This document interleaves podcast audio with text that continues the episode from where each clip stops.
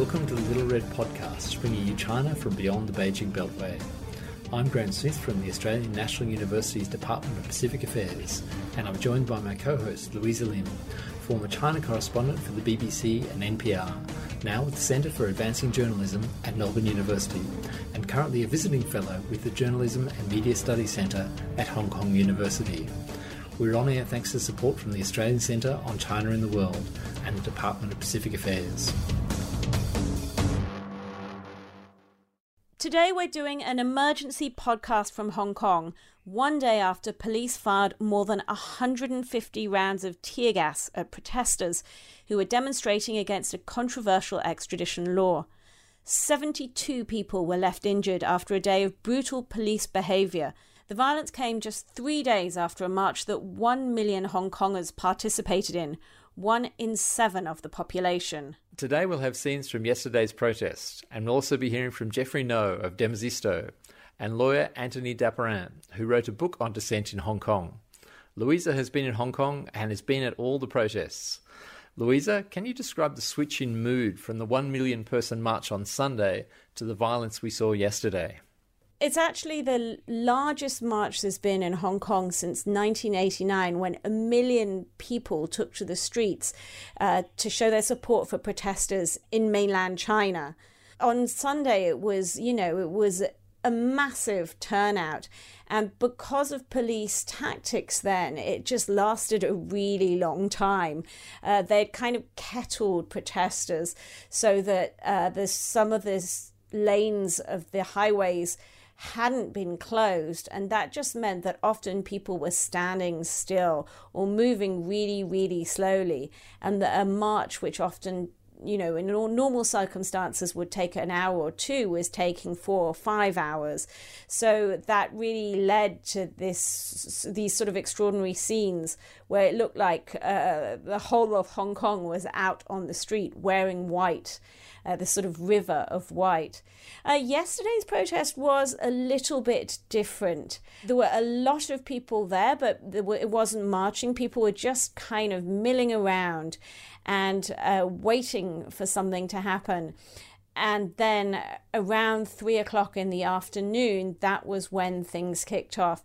But just before they did, I spoke to a man, and I really started by asking him why he was there. I came out for my children, and, children? My, and, and my uh, children's future. How old are your children? Mm, one of them are five, and, and the other uh, about one and a half um, years old. What do you think the extradition law means for your children? I want them uh, to live in the uh, free, uh, free, free country and not not um, afraid of the uh, the control by mainland China. Do you think Do you think this protest will work? Uh, five years ago, it's not work. So why would it work now? And but, but this time and, and it, it's, it's uh, relatively simple because because they, they just control the the uh, the meetings uh, of the uh, of the council. It's it relatively uh, easier than easier than before. They, they just control this the, this area and then and the government cannot cannot hold the meeting. And did you come out five years ago? So, Louise, you were also there in 2014 for the umbrella movement. What was the difference between the mood back then and what we saw yesterday? Well, I was only there for the very end of the umbrella movement, and the mood then was very kind of positive. People were on a high. Uh, it felt like the whole of Hong Kong had kind of come together and created what people kept describing as a kind of utopia.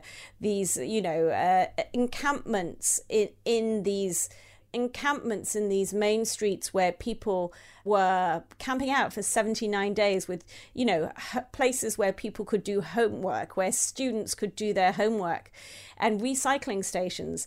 Yesterday was different. Yesterday, the mood felt a lot darker. I think people were expecting that there would be a very violent response from the government. And uh, right from the beginning, when you arrived, people were handing out goggles um, for tear gas, masks uh, to put over uh, the mouth to protect people from tear gas. And then when it came, uh, the tear gas was quite intense. Uh, in 2014, at the start of the umbrella movement, they fired 87 rounds of tear gas. Yesterday, it was 150 rounds that were fired into the crowd. And there was a lot of sort of panic, thousands of people running back and forth trying to get out of the way. And um, I'm going to play you a piece of tape from yesterday where two cameramen who had just run away from the tear gas described how it felt. I've had tear gas before that, that, that burned a lot more. That wasn't tear gas? It, it, it is tear gas, but it's like fucking way stronger. Your eyes are fucking burning. Do you know? Because it looked like there was a lot of it being fired over there. At least five. Five? Yeah. You hear the pop.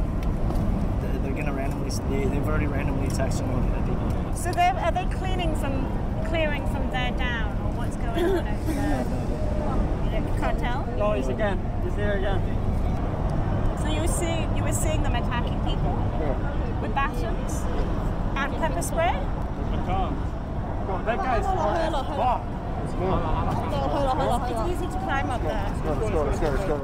Are you surprised at the use of force by the police tonight? Yeah, sure. No one would expect that it would, uh, the protesters would escalate like that, and no one would expect that how uh, strong the police react to the protesters. But I guess we we have to go. So, so we have to go. Were you here five years ago in Occupy? Yeah, sure. Yeah. So do you feel this time it's different? Um, I think it's similar, but the, uh, what we uh, go for is not it's not different anymore. But in the response, It's similar, but the police is stronger. this time, Yes. okay, how do you feel to see the police using these tactics? Uh, worried, anxious, and afraid. I don't think. I think. I think we have. Uh, okay, okay, can I take one in case? Thank you. Can I just ask one more question? Do you think you can continue to oppose the extradition law given the amount of force being I'm used? sure we will try our best to to express our opinion. I guess that's it. Will you thank you. contact the British government to help the situation? Because Hong Kong used to be part of the UK, like I think like in the 19th something, but now the China is raping us. They literally is raping us. Yeah, they take away our privilege. Actually, this is not a privilege. This is a humanity, right? Do you, yeah. And the Prime Minister in Hong Kong, up to this moment, she still refused to answer any question. The chief executive, Carrie Lam. Yeah, Carrie Lam. Bullshit. Ridiculous, ridiculous.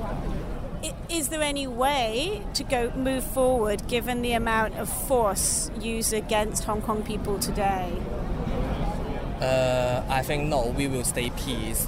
We don't want to go any violence. Yeah. So you think the violence has been one way, just the because It is one way, but I don't think any of us will want to see a bloodshed. but the Hong Kong government is saying is calling the protest a riot. Is that fair? No, absolutely no. I mean, I'm just wondering what you saw from here, whether you thought the amount of force being used by police is appropriate or not. Oh, of course, it's not popular. If we have the right, we should complain to the police department. You know, because they are over abuse the power. How, how many injured people have you seen being stretched out? Few people was uh, sent to the ambulance. Um, there's an ambulance He there. said that he see a he see a patient, but uh, the, the police tried to uh, catch him and then stopped the ambulance car to go inside to pick up him. I mean, do you, did you ever think that you would see this kind of behavior by the Hong Kong police force? Well, they're quite common. They are very common in uh, uh, abusive their power. Um, they have no dignity. I'm sorry to say. Yeah, Um, they have no integrity because they're just using their force I to. just think uh, them, I mean the large group people, is the most patient. You know, they didn't do anything. You can take the pictures of Oh my God. They're marching. They're marching back now, aren't they? But what I mean, what do you think this is going to mean? This is a turning point for Hong Kong. There's never been this kind of Yeah. This time is even even more than tw 2014, much more, and all protesters are much more aggressive this time. They're so aggressive. I mean, their message is so clear no more protests, right? Do you think it will work? Do you think Hong Kong people will be scared by this? I'm not sure. But I, I heard a lot of young people say this is the end game. This is the end game of Hong Kong. Which is which is like which is similar to the meaning of the Avengers end game. This is the what what Hong Kong people are facing. After this um, this law passed, we will be the same as China. Hong Kong will become a place that traps everyone back to China. If you do something that China uh, PRC don't like you. Louisa, what's been the Hong Kong government's response to Wednesday's events? So the government's response has been multifaceted and it's really ended up angering people even more. So the police commissioner, Stephen Lo, called the protest a riot. That designation really upset a lot of people because it had been very, very peaceful until the moment that tear gas was fired. And then uh, last night, the chief executive, Carrie Lam, issued a couple of videos and they were quite tearful. Um, she said that she would never sell out Hong Kong and that she'd suffered for Hong Kong. And people really saw her as sort of shedding crocodile tears and they felt that she was insincere. So people are very angry, people are very distrustful, and there's this new mood where people are fearing the police and are actually really so spitting mad at the police. Um, you know, I was there yesterday watching as people were upbraiding the police, almost crying, screaming at them, Aren't you Hong Kongers as well? And that has continued today. Um, there's also a great deal of distrust at the government. Uh, yesterday, we were seeing people who were buying single tickets to get away from the uh, site of the protest because they feared that their movements were being tracked. And that kind of mood is increasing. Today, there were reports that three protesters were arrested in hospital while receiving treatment. So the population is extremely unhappy at the moment, and that's likely to continue. Yeah, I mean, to someone that doesn't know the background to it very well, uh, some of the tactics being used by police seem really over the top. I mean, the use of rubber bullets, for example, is that something Hong Kong's seen before? I don't think so. Um, I mean, the whole thing has been extremely shocking to Hong Kong people. People here are used to seeing their police force as one of the finest in Asia. And that perception was chipped away at during the umbrella movement. Now it's completely gone. To provide some context to yesterday's protest, Louise is joined by Antony Dapiran, Hong Kong based author of City of Protest A Recent History of Dissent in Hong Kong. Now, first of all, I just want to ask you about the extradition bill itself. Uh, this is being framed as an existential threat to Hong Kong's judicial independence. Is it really that bad? I wouldn't go as far as saying it's a threat to Hong Kong's judicial independence. It's certainly blurring the line between the Hong Kong justice system and the mainland judicial system uh, in a way that it hasn't been done before. Uh, this new bill would permit uh, people that the mainland considers to be criminal suspects to be extradited to face criminal trials in the mainland, in the mainland court system. Um, that's something that currently isn't possible. Just the fact that you have a, a, a conduit that enables people in Hong Kong to be uh, taken within the, the, the, scope of the mainland criminal justice system is something that um, gives people a lot of cause for concern. The government has said there are a lot of safeguards built into the bill, um, including safeguards such as the fact that uh, political crimes are excluded, um, the crimes that um, would be subject to extradition under the bill must be criminal both in Hong Kong and in the mainland, and they therefore argue that would prevent political prisoners, effectively political suspects, being extradited. But the reality is that um, you know, very rarely would a, a, state, including China, openly say that they're prosecuting someone for a political crime. Uh, for example, the, the booksellers, uh, Gui Minhai was being uh, taken back to the mainland to face old traffic offence charges. The other booksellers were allegedly um, detained for breaching the import-export rules. So, uh, and you're talking about the Hong Kong booksellers, five of them who disappeared and reappeared mm. mysteriously in China, facing these various charges. Yes, that's right. So the the allegation or the, the understanding is they were effectively abducted off the streets of Hong Kong by, or, or Thailand in the case of Gui Minhai, by mainland security apparatus. And people are concerned that um, this extradition bill would give a, a, veneer of legitimacy to those kind of activities by uh, having, having that happen through the Hong Kong court system. And at this stage in time, despite the 1 million people taking to the streets, the chief executive has said that she will not back down. I mean, given the way that the legislature is uh, formed in Hong Kong, which is basically always allows for more pro establishment and pro democracy legislators, is there any way this bill can now be stopped? Uh, not if the government wants to force it through.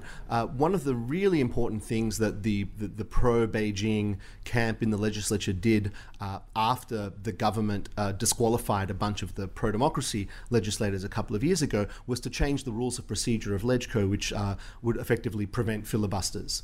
Um, and so that has really put them in a position where they can force through pretty much any legislation that they want to, um, if they want to do that and, and disregard the, the, will of the people as expressed by the, the million people marching on Sunday. And the other thing that we've seen is this designation that yesterday's second round of protests were a riot. I mean, what does that mean? What's the legal consequence of that? Uh, that's an that's an extremely important distinction. Um, simply because the criminal penalties for rioting are so much heavier than the criminal penalties for um, a, an illegal public assembly. Uh, so uh, the the Mong Kok riot, as it's been called, that happened a couple of years ago um, in Mong Kok, which led to the jailing of Edward Leung, a, a famous uh, activist here in Hong Kong, uh, were under the, the, the, rioting offences, and they, they are much heavier um, penalties, of up to you know, several years in jail.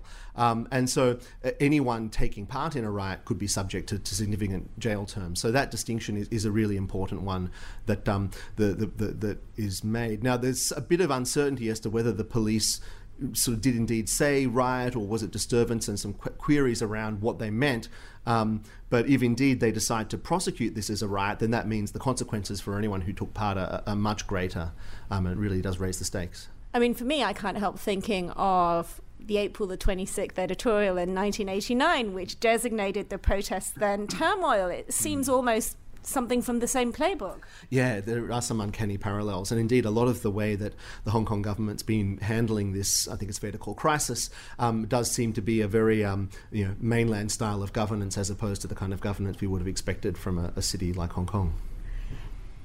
And then the other query that I have about the legal aspects is it seems like after the trial of the Umbrella Nine, I mean, at that time, people were put in jail for public order offences that really dated back to the colonial era, mm. incitement to public assembly. Mm. Is that right? An incitement to incite. Mm. What does that now mean for people who are out on the streets? Yeah, what was interesting about those prosecutions was not just the charges, but the fact that the government really chose to pursue them so aggressively. I mean, certainly, um, you know, there've been a, a long history of, of, of, protests in Hong Kong over the years, and not all of them strictly within the bounds of, of the public order ordinance. Um, usually, what's happened is that people have been arrested at the end of those and then released without charge, and, and everyone has moved on. Um, what really marked the umbrella movement prosecutions was that the government went after protesters uh, very aggressively, and in particular the leaders of the protesters. Um, and so we now have uh, both you know Benny Tai and, and Chan Kin Man, for example, um, in jail as we speak, serving their sentences for their role in um, you know, acting as figureheads of, of that movement. What has that, that meant for the protesters now? I think they're all very conscious of that, very aware of that, and um, very careful about avoiding any appearance of there being any kind of centralized organization or leadership of the current protests. So the, the thing that I think was most striking about um,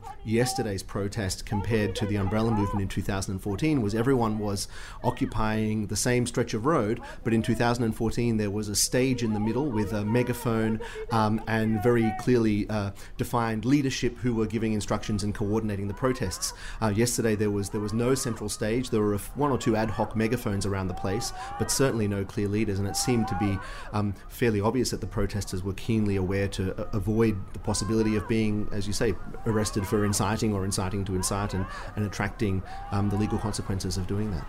So, if there was anyone now who was to call for people to take to the streets once more, that could be seen as an incitement, right? Uh, yeah, absolutely. That some, anyone doing that would be really exposing themselves to, to, to, the government coming after them and prosecuting them. And it seems like the government would uh, would not hesitate in doing that, at least in, in the current climate.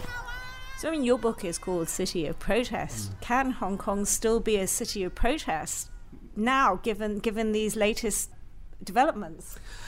Uh, it certainly seems that the government's behaviour over the last couple of years has been aimed at at, at doing just that, at, at, at, slowly tightening the screws on dissent, on um, cutting out uh, potential channels of, of, dissent and means of dissent, and perhaps yeah, trying to end Hong Kong's um, you know, position as a city of protest. But what I think was really interesting about the protests yesterday was firstly that they happened anyway, um, and that they happened on such a large scale and such a um, a seeming degree of organisation without there being any clear organisation. Um, now, whether that was happening uh, sort of off the radar, um, you know, you know, in for example, in, encrypted chat groups online or um, you know or otherwise, or, or, just sort of organically the protesters drawing on their experience from past past protests. Um, uh, who, who, knows? But um, it, it, seems that um, you know so far the government haven't been successful in, in shutting them down.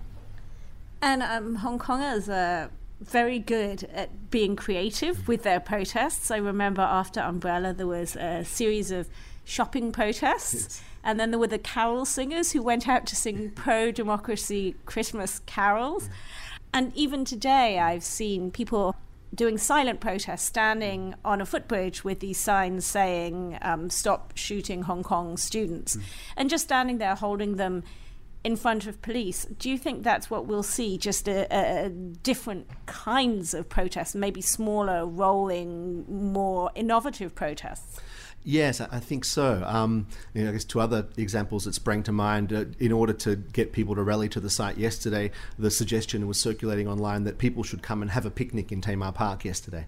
Um, you know, again, obviously a code for protesting, but a, a neat way of putting it. Um, and I, I think the, the, nature of the current situation where the protests are are effectively reactive to the Legislative Council's meeting agenda means that they can very much disperse um, and then reassemble whenever a meeting is called, wherever a meeting is called. Um, given that there are uh, obviously pro democracy legislators um, who are in the Legislative Council, they will be able to pass information on when and where meetings are happening you know, to, to, to their supporters, and they'll be able to reassemble very quickly and, and move from place to place potentially the other creative means of protest that um, people could begin to explore, and we saw this starting to make its appearance over the last few days, is uh, through both strikes and boycotts. Uh, there were you know, widespread calls for a general strike on Wednesday.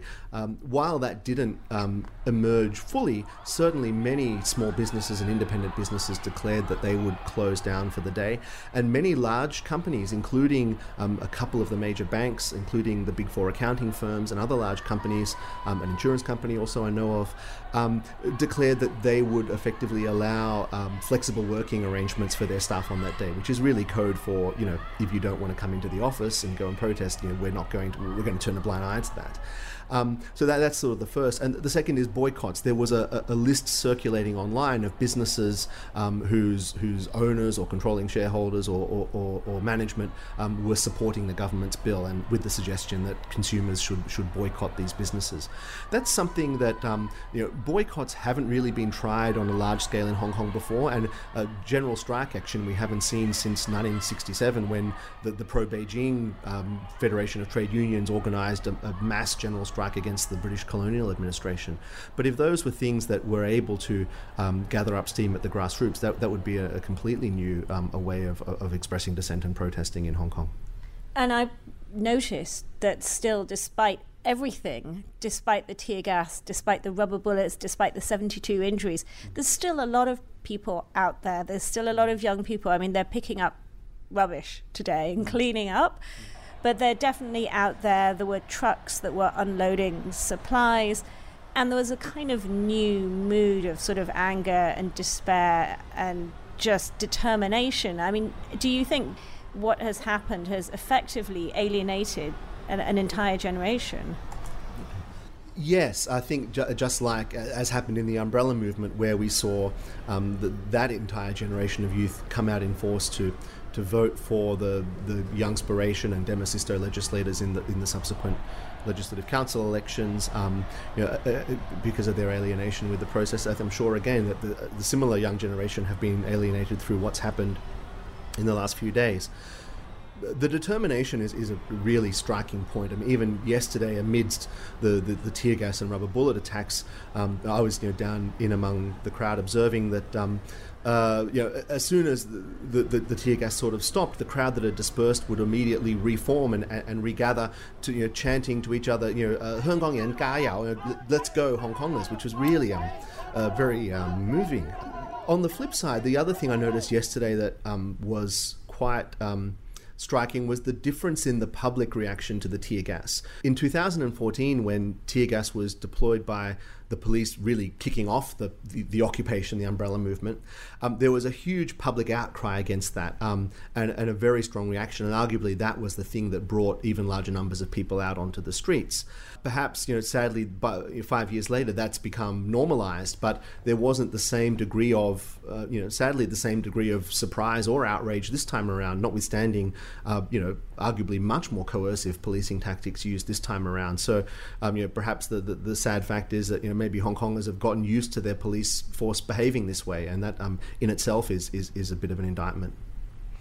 And moving forward, what do you? I mean, I know it's always hard to predict the future, but what do you see as happening in the weeks to come? Surely all of this is going to make Hong Kong even more ungovernable mm. for a chief executive who's extraordinarily unpopular. I mean, can she hang on? Or do you think this is as was the case with Tung Chee-hwa, he was so unpopular that he was forced to go. Will Beijing use her to get this through and then discard her? Yeah, there, there are two historical parallels we can sort of look to. The first, as you as you just suggested, is Tung Chee-hwa in 2003. Um, in the wake of the, the anti-Article 23 protests, um, that legislation was withdrawn. Regina Ip, who was the Secretary for Security at the time, resigned, and then Tung Chee-hwa resigned shortly after that. Um, and the other parallel is, of course, the umbrella movement when CY Leung stuck to his guns, um, didn't budge an inch, um, refused to compromise, and um, and and ultimately the, the, the protests were, uh, in that sense, a failure. Although arguably they succeeded in other in other ways.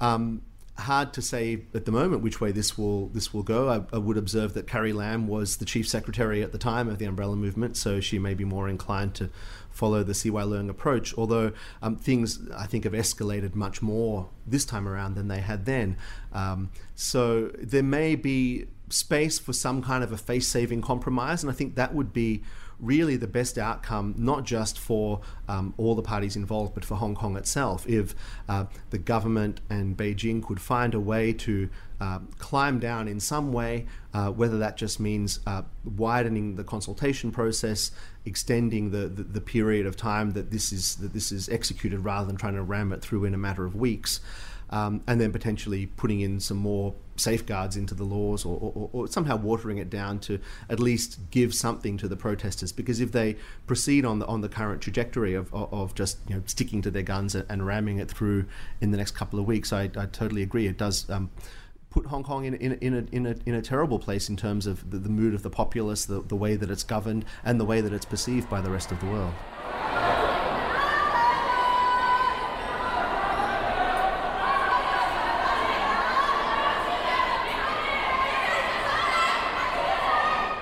discuss yesterday's events, I'm now joined by Jeffrey Ngo, who's a PhD student in history at Georgetown, and he's also the chief researcher for Demosisto, a youth political grouping that advocates self determination. Uh, Jeffrey, first of all, tell me about the mood amongst your members um, following yesterday's events. I know that you condemned the police brutality. Do you see this as a crisis of the government's making? Uh, yes, certainly. I mean, I think we, we, we were all surprised by, by the use of violence and uh, yesterday by the police and also how quickly in general the situation has escalated. On, on June 9th, uh, obviously there was a huge protest, a largely peaceful protest with 1 million people taking to the streets against the uh, proposed extradition bill uh, with China. And even before the, uh, the, the protest had officially ended, uh, the Carrie Lam government put out a statement and said that uh, yes, she acknowledges that a lot of people have uh, come out against it, but still she was going to move ahead with the reading of the bill in the Legislative Council. The protesters have decided to uh, take it to the next step, um, and hence the reaction uh, from the police.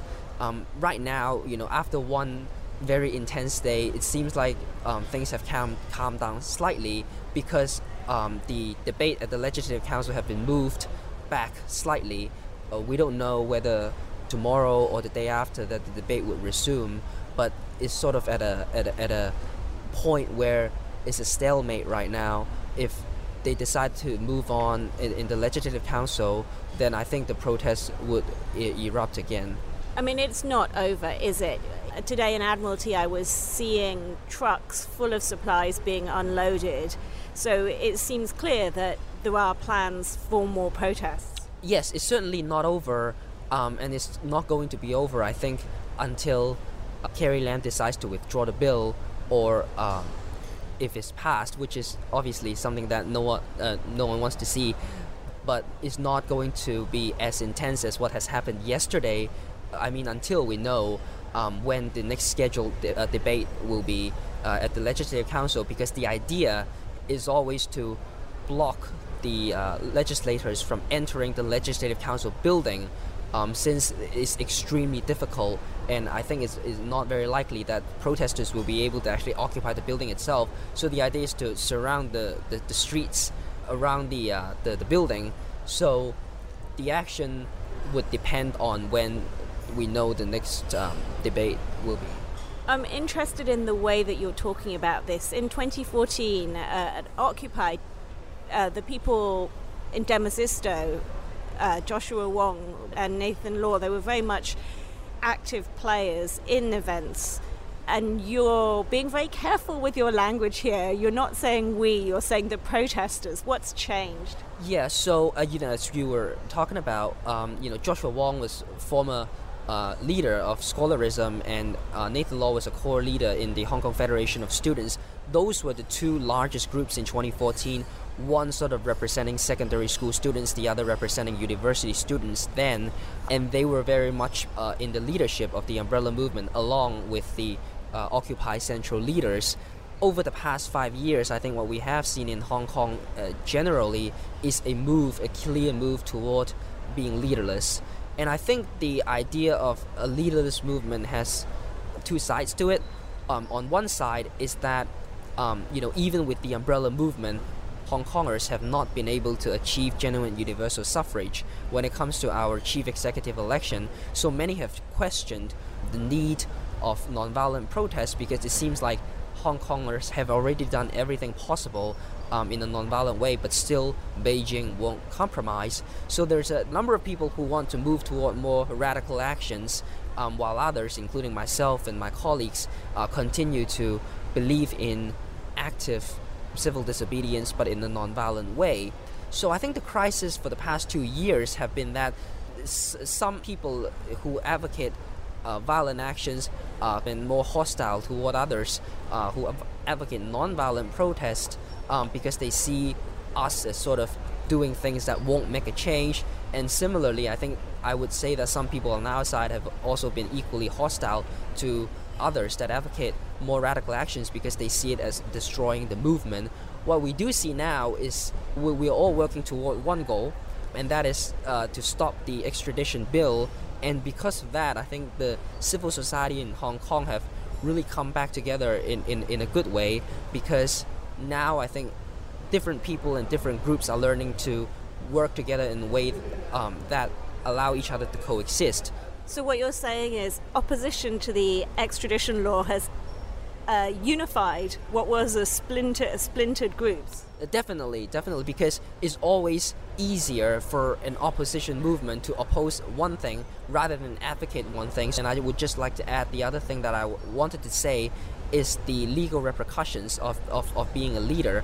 Because what we have seen um, in recent court cases, um, whether in connection with events in 2014 or the Mong Kok uprising in early 2016, is that if you are deemed a leader of a movement, you face much severe uh, punishment in the courts um, for charges like rioting. So the combination of the, the factors I mentioned above have, have, have, have meant that generally the current movement against the extradition bill is largely leaderless.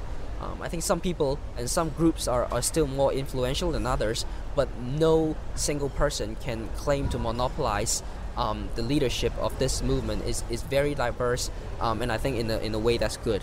But is that not dangerous uh, if there's no strategy there? Um, I think um, not necessarily because we don't know what strategy would work. So actually, allowing different people to try different things, um, diversify the movement, and allow different people to experiment different things.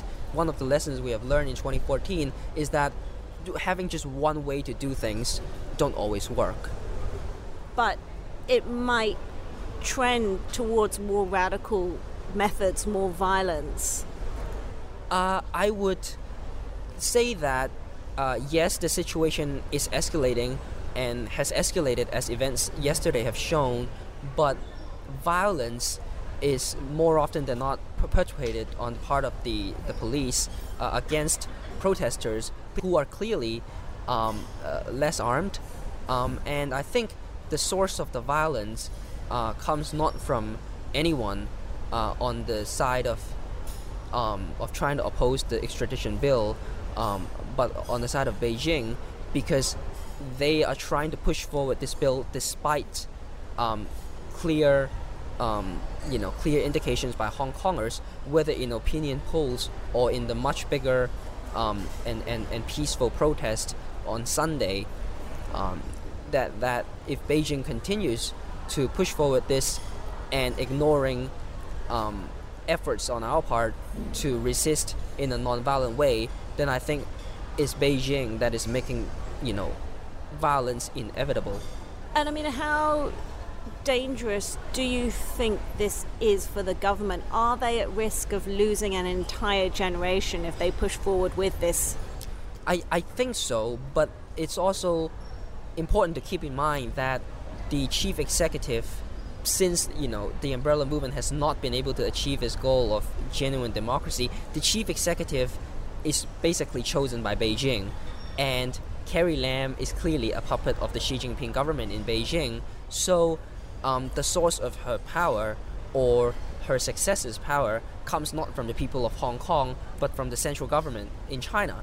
So, actually, I think um, if this extradition bill is passed, um, certainly it, is going to um, create more tension between the uh, government of Hong Kong and the people of Hong Kong, but it does not necessarily mean it's harder for future chief executives or Carrie Lam herself to govern because she is going to uh, have more legitimacy in the eyes of Beijing. So that's the that's the difficulty, I think. The legitimacy crisis will be her legitimacy over the people of Hong Kong, right? I, I think that's true, yes. Um, but then the question to ask is that what real power would Hong Kongers have even when we clearly do not trust her? And it seems like, you know, we have done almost everything possible uh, right now uh, to try to stop this, and, and we're still not very sure whether the bill can be stopped indeed. So it's, it's a different calculation probably on the part of Beijing and on her part um, because the police, as I said, is much better armed, and the legislature obviously is skewed toward Beijing because of the functional constituency, meaning that only half of the legislature is directly elected by the people. So they have control over so many part of Hong Kong society and Hong Kong establishment that it's going to be very difficult for us to, um, you know, make a difference if we do not win this time to me, that's also disturbing because that sense of impotence means there's little left to lose. I would say yes and no. Um, it would really, really depend on, I think, the outcome of this fight. Because in the past, you know, I've been asked, you know, you know, yes, one country, two systems is dying, but when was the point at which one country, two systems is truly dead? And usually, I and I think many people have said this as well. At that point is Article 23, uh, which is the notorious national security bill that the Hong Kong government tried to push forward once in 2003 uh, during the administration of Tung Chee Hwa, who is the first um, chief executive after 1997. Uh, half a million people took to the streets then, and later he decided to withdraw the bill when several key swing votes from the pro business Liberal Party decided not to support the bill. Um, now, this time, uh, I agree with many who have said that the extradition bill is even worse than Article 23, and that is because even for Article 23, when you could be charged for crimes like for, well, for national security related crimes like you know um, sedition or treason, you're tried in a Hong Kong court. If the extradition uh, uh, arrangements are, are passed, then um, Hong Kongers are going to be charged in a Chinese court. So it's a completely different ballgame. So I think um, if this is passed, then then probably there's not much left to lose. So that's the depressing thing. But I, I you know, I, I still think that there there's a chance that if the if the movement keeps going, uh, and most importantly with international pressure, um, I think there might be turning points. And you went to visit Joshua Wong in prison yesterday, and you were discussing the importance of the HK US Policy Act. Uh, tell me about what difference that would make if that was to be reviewed. We think that Hong Kong should not fight China alone. I think it, the international community has an obligation and has, has certainly has interest um, to keep Hong Kong's autonomy intact. So yesterday, when I was visiting Joshua in prison, we talked about uh, potential American responses to um, ongoing developments uh, here in Hong Kong. And one of the things he said, and which I agree, is that the U.S. Uh, should really look into reviewing the policy act that you were talking about. And under that law, which was passed in 1992, um, Hong Kong and China would be seen as different territories for the purpose of U.S. policy making, but on the assumption that these two places, meaning Hong Kong and China, are indeed uh, separate enough. Now, if the extradition uh, arrangements with China are passed, um, you know, can it really be said that Hong Kong is sufficiently autonomous, um, you know, in relation to China? Some people advocate a complete termination of this uh, arrangement. I don't necessarily agree because I think that not viewing Hong Kong and China uh, as different polities actually risk isolating Hong Kong further from the international community. But I think there, you know, there are options like you know selected sanctions or simply just a, a, a, review of US policy more broadly on Hong Kong that does not place commercial interests at the center but you know human rights and democracy and other universal values at the center so there are a number of different options um, and I think a, a bipartisan group of uh, members of Congress are going to very shortly, either this week or the next, uh, reintroduce the Hong Kong Human Rights and Democracy Act. When the bill is introduced, I look forward to seeing what's in there, and and, and I and I and obviously Joshua as well have been very glad to see the strong American response so far against the extradition bill, whether by you know Speaker of the House Nancy Pelosi, Secretary of State Mike Pompeo, and other political leaders. I think it's very important. And finally, as the former colonial ruler, do you think Great Britain is fulfilling its moral duties to Hong Kong at this moment in time? At this particular moment, I think it's very tough for, for, for Britain uh, to pay that much attention to Hong Kong because it seems like they don't even know who the prime minister is.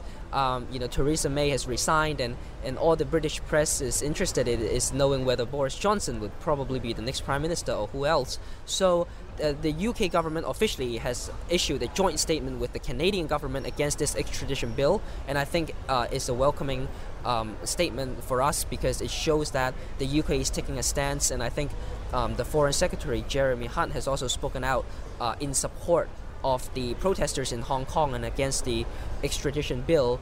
Um, but I think a much stronger response is needed. Th- this ought not to be just about the extradition bill. This should be about China breaking an international agreement registered by the UN, and that is obviously the Sino British Joint Declaration in 1984, because clearly China is not honoring its promise of one country, two systems, uh, and Hong Kong people ruling Hong Kong as promised in that joint declaration. And um, the UK has uh, a moral responsibility, you know, to keep that promise. Uh, and I think there's so much more that London can do.